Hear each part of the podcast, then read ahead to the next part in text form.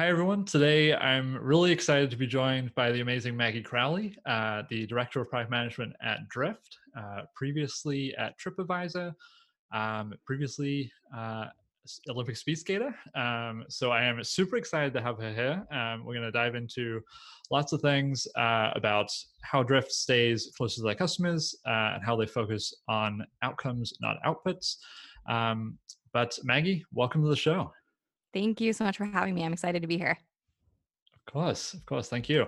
Um, great. So let's sort of dig into it. Um, I know you uh, you have built uh, your own podcast. Where you talk about a lot of these uh, things too, but I'd love to sort of start out sort of right to the uh, to the point, I guess.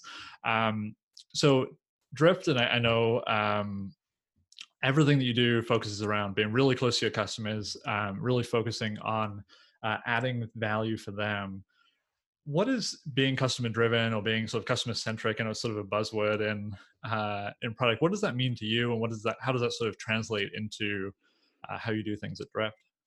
Yeah it is kind of a buzzword and i think it's something that a lot of product teams talk about but i think when when i think about what being customer centric means that means that the problems that our customers have or the opportunities that they have or the things that they care about in their day to day that means more than anything to have to do with our product, anything to have to do with what we're working on, our roadmap, you know, our goals, whatever. That stuff comes second and and is in service of our customers.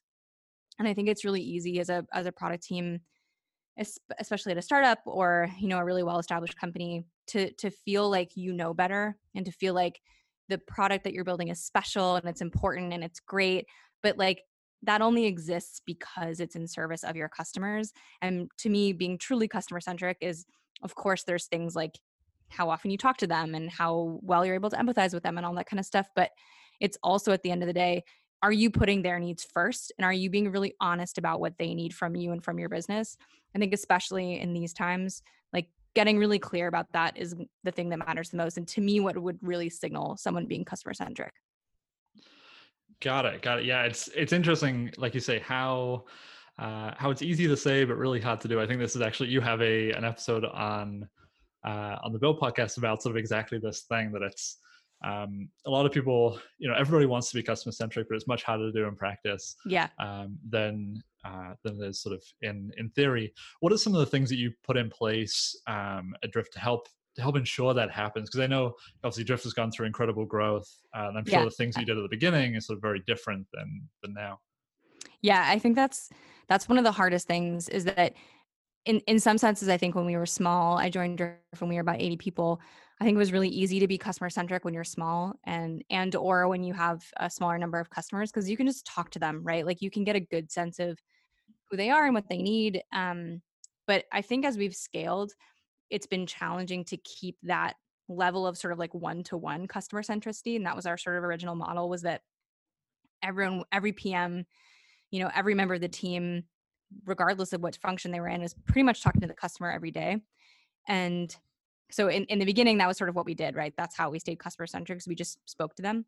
But now as we've as we've grown and scaled and we're i think over 360 people at this point what's different is that we've had to come up with ways to be to still have that sort of one-to-one customer centricity but to scale what we're learning across the different teams because i think what's been hard is you know every single pm and designer is still talking to customers every week.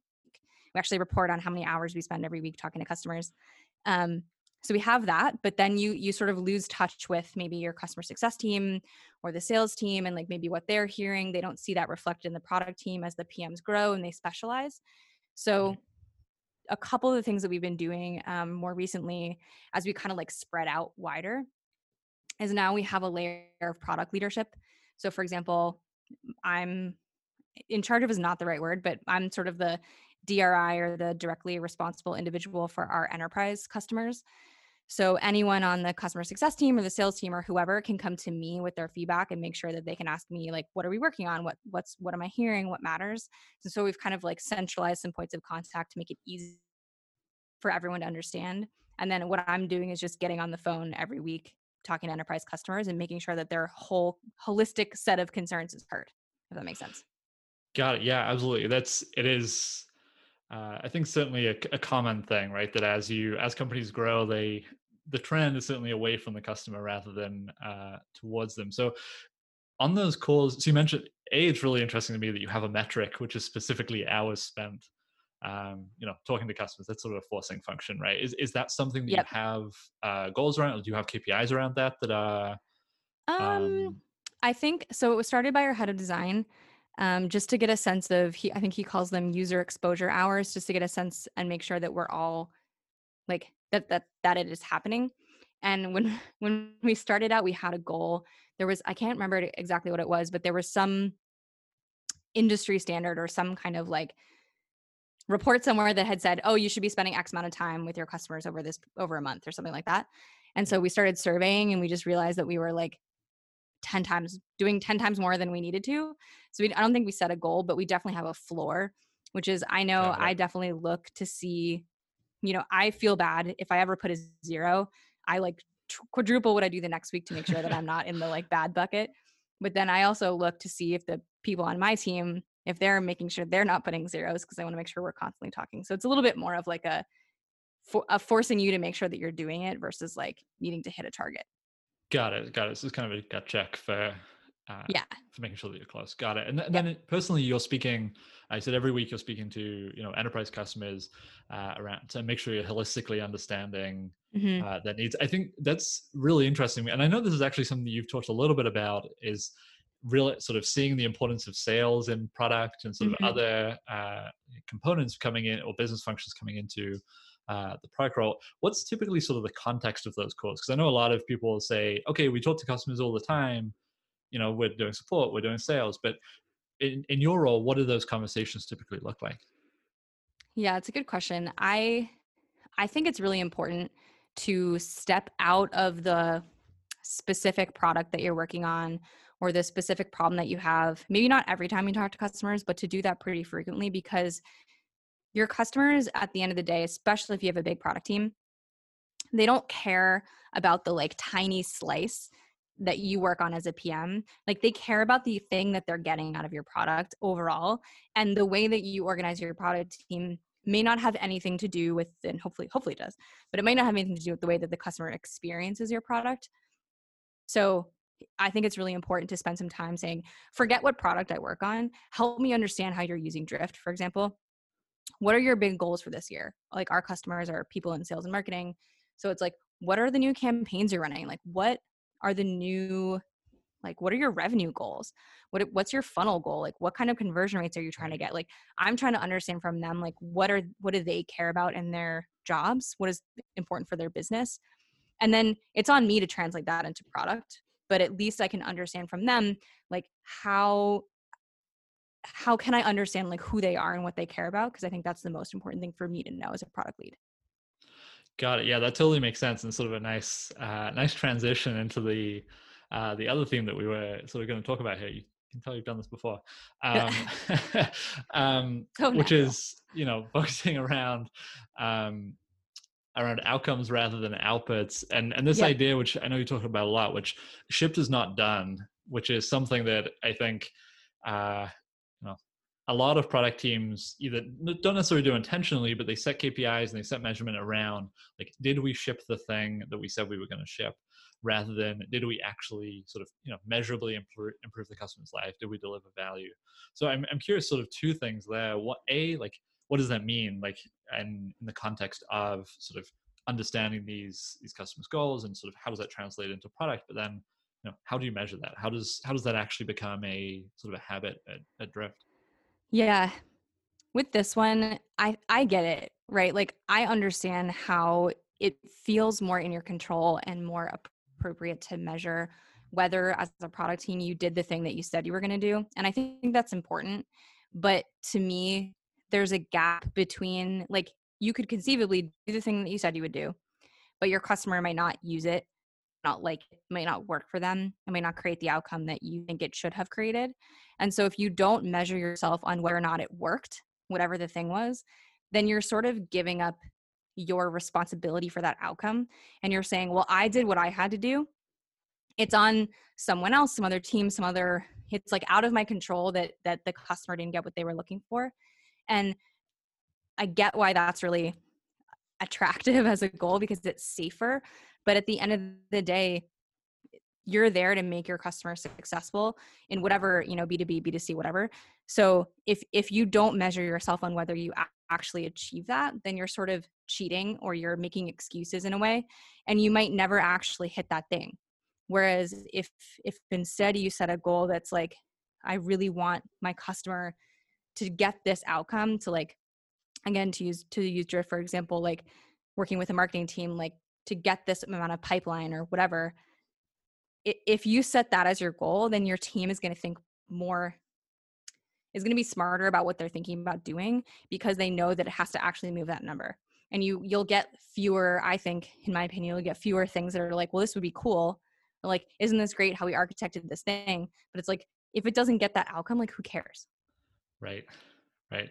Yeah that, that totally makes sense. And it's interesting i I'm hoping I'm not misquoting here, but uh, I think believe Dave Gerhardt said uh, or has this concept of marketing to the whole person, right? That it's sort of going beyond just you know what their job title is or what their yep. age is, whatever it is. And it, it, sounds like that's it's sort of applying that to product as well, right? And that it's uh, it's not just did I ship this thing that they said they wanted, but did I ship this thing that helped them get to the place they were trying to get to? Yeah. Yeah. I always, I, I always think about it as the, and did it work? You, and, you know, sort of adding that, that question on to everything that you do because it'll just make for better products. It'll make you make better prioritization decisions and it'll hold your, it'll hold you accountable.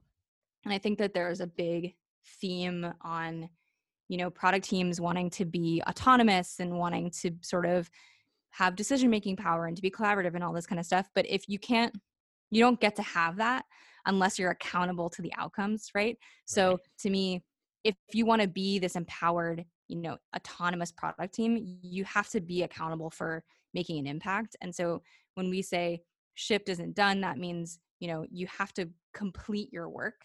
And it's also a forcing function to be like, you know, uh, the classic stereotype of like, well, it's it works on my local, like that's not good enough right? Like who cares if it works on your right. local like it has to work for the customer right? So you can't just be like well i did it. You know it has to sort of it forces you to see something all the way through the end. Right and the, so i guess the next sort of question there is well how, how do you know that it worked uh, all the way through yeah. the end? Because I, I guess that's like you say it's it feels safer to measure something that you know feels more in your control and is also it's just easier to measure right? You can say Definitely. did this thing get shipped by x date whereas once you include the customer in that there's sort of another another variable. How does that work? Like are you working on you know first day adoption first 30 day adoption? What's the sort of are those metrics that are you know in yep. uh, in the scope of this? Or, or are you using other things to say okay this worked we so it's not that we don't measure whether or not we ship things. We do keep an eye on that. We do have dates and we see, we make sure that we hit them. So we are measuring that, but that's not the ultimate sort of end goal that we're looking towards, like you're mentioning. And you're right, it is, it can be harder. And sometimes it might not be possible. So there's, I definitely recognize that there are situations in which you might not have access to the data that would tell you if it worked. In which case, you might have to like come up with a set of input metrics that would would are like secondary to tell you if the thing worked. So there are definitely some complexities. I think for us, you know, in, in some cases, you can just ask, right? Like you can ask your customer if it worked. You can ask them for their numbers. You can ask them if they got what they needed. So like you you can do things like that. Um, but I think it's more of an exercise to say, you know, what what is possible to measure? Do we need to add more tracking, different kind of tracking, do more integrations? But is there is there a way for us to actually know if this worked? And I think I, I haven't run into a situation where it, it was literally impossible to get some sense. It's just, it might be a little bit harder and take a little bit more time. Got it. Yeah, that that totally totally makes sense. And one thing that I want to sort of tie this to is I, I really love the episode that you did. Uh, sorry, referencing Build here a lot, which is no, everybody should go listen to. It's yeah. a great, great, great podcast. Um, but you did this episode at at Hypergrowth um, with with Rob Stevenson of Keep. Yep. Um, and he told us a lot about you know what does it mean to build with your customers, and it sounds like that's sort of such a uh, a core component of how you stay customer centric and how you stay close to customers is this idea of sort of partnering with yep. both in you know what should we build like how do we improve the outcomes that you get but also how do we know that we we reach that sort of you speak to sort of that aspect a little bit um and, and what that means to have sort of that close of a of a partnership with customers yeah that's something that i i will definitely always sort of keep from my experience from working at drift um because i don't think it had occurred to me in my prior roles that you could do this and again it's one of those things where like maybe it's obvious in hindsight, but if no one ever told you this is something you could do, it might not seem possible. But what I like to do now is no matter like whenever we're building something that's kind of relatively big or new or something, and ideally it's something that, you know, hundreds, thousands, millions, however many customers you have would want. Right. But then if you know who your sort of ideal customer is and you have some sort of persona, if you have one, two, three, maximum five customers who really fit that persona to a T being able to sort of pull them in really early and have have them in a sort of trusted advisor role that you can sort of give them your really raw ideas show them concept designs like get their feedback kind of ad hoc. I think that to me is like they become a member of the team and in the same way that with a team you're saying oh what about this idea? Or look at this design or i did this analysis or whatever. If you have a customer that you can go to like that, you just get so much good feedback all along the process that I think is really invaluable. That A, it makes your product better, but then B, when you go to launch, you have someone who's seen it from day one, who really understands the product, who hopefully loves it, who's super bought in because their fingerprints are all, all are all over it and they're, you know, they can they can kind of feel like they got to make it what they wanted. So I always try to make sure that I have like a partner on some customer team who's going to be able to go there with me and, and maybe they'll there there are varying levels of willingness to like chat with me all the time like rob is an example of someone who was super friendly and was like super into talking about stuff but being able to have those people who you can be vulnerable with i think and be honest with is so important yeah it, that's one thing that I, I really love about how uh, at least and this is from the outside right or from you know following Drift uh, uh, pretty much since since launch mm-hmm. as uh, as a product person and as uh, you know as somebody just sort of generally interested in uh, in this space is how synced up uh, product and marketing and product marketing and sort of all the functional uh, components of of the company uh, sort of synchronize in each launch right mm-hmm. it's and th- this may just be that it you know it may be sort of confirmation bias or whatever you uh, want to say but like it seems like whenever drift launches something it's a cohesive effort that is you know yeah. comes along with case studies and landing pages and sort of everything that goes into that. How, how does is that something that is i'm sure that's something that's intentional but is that something that influences sort of the prior process in terms of actually you know bringing something new to market? Yeah. So it is intentional. I think it's part of our dna as a company that we work together we have a bit of an advantage in that we are building for sales and marketing so it's easier for us to work with sales and marketing so i will i will admit that. Um, but it's we do it intentionally. We have playbooks that we run we have checklists where you know we know we're going to have to have a case study we know we're going to have a landing page which means that we're thinking about that from the start. So because we know we're going to launch like that we know working backwards what we're going to need to have including those several customers we have a rule we don't launch something publicly without social proof which means we you have to as a pm you have to go out and get that customer which is again an, an amazing forcing function.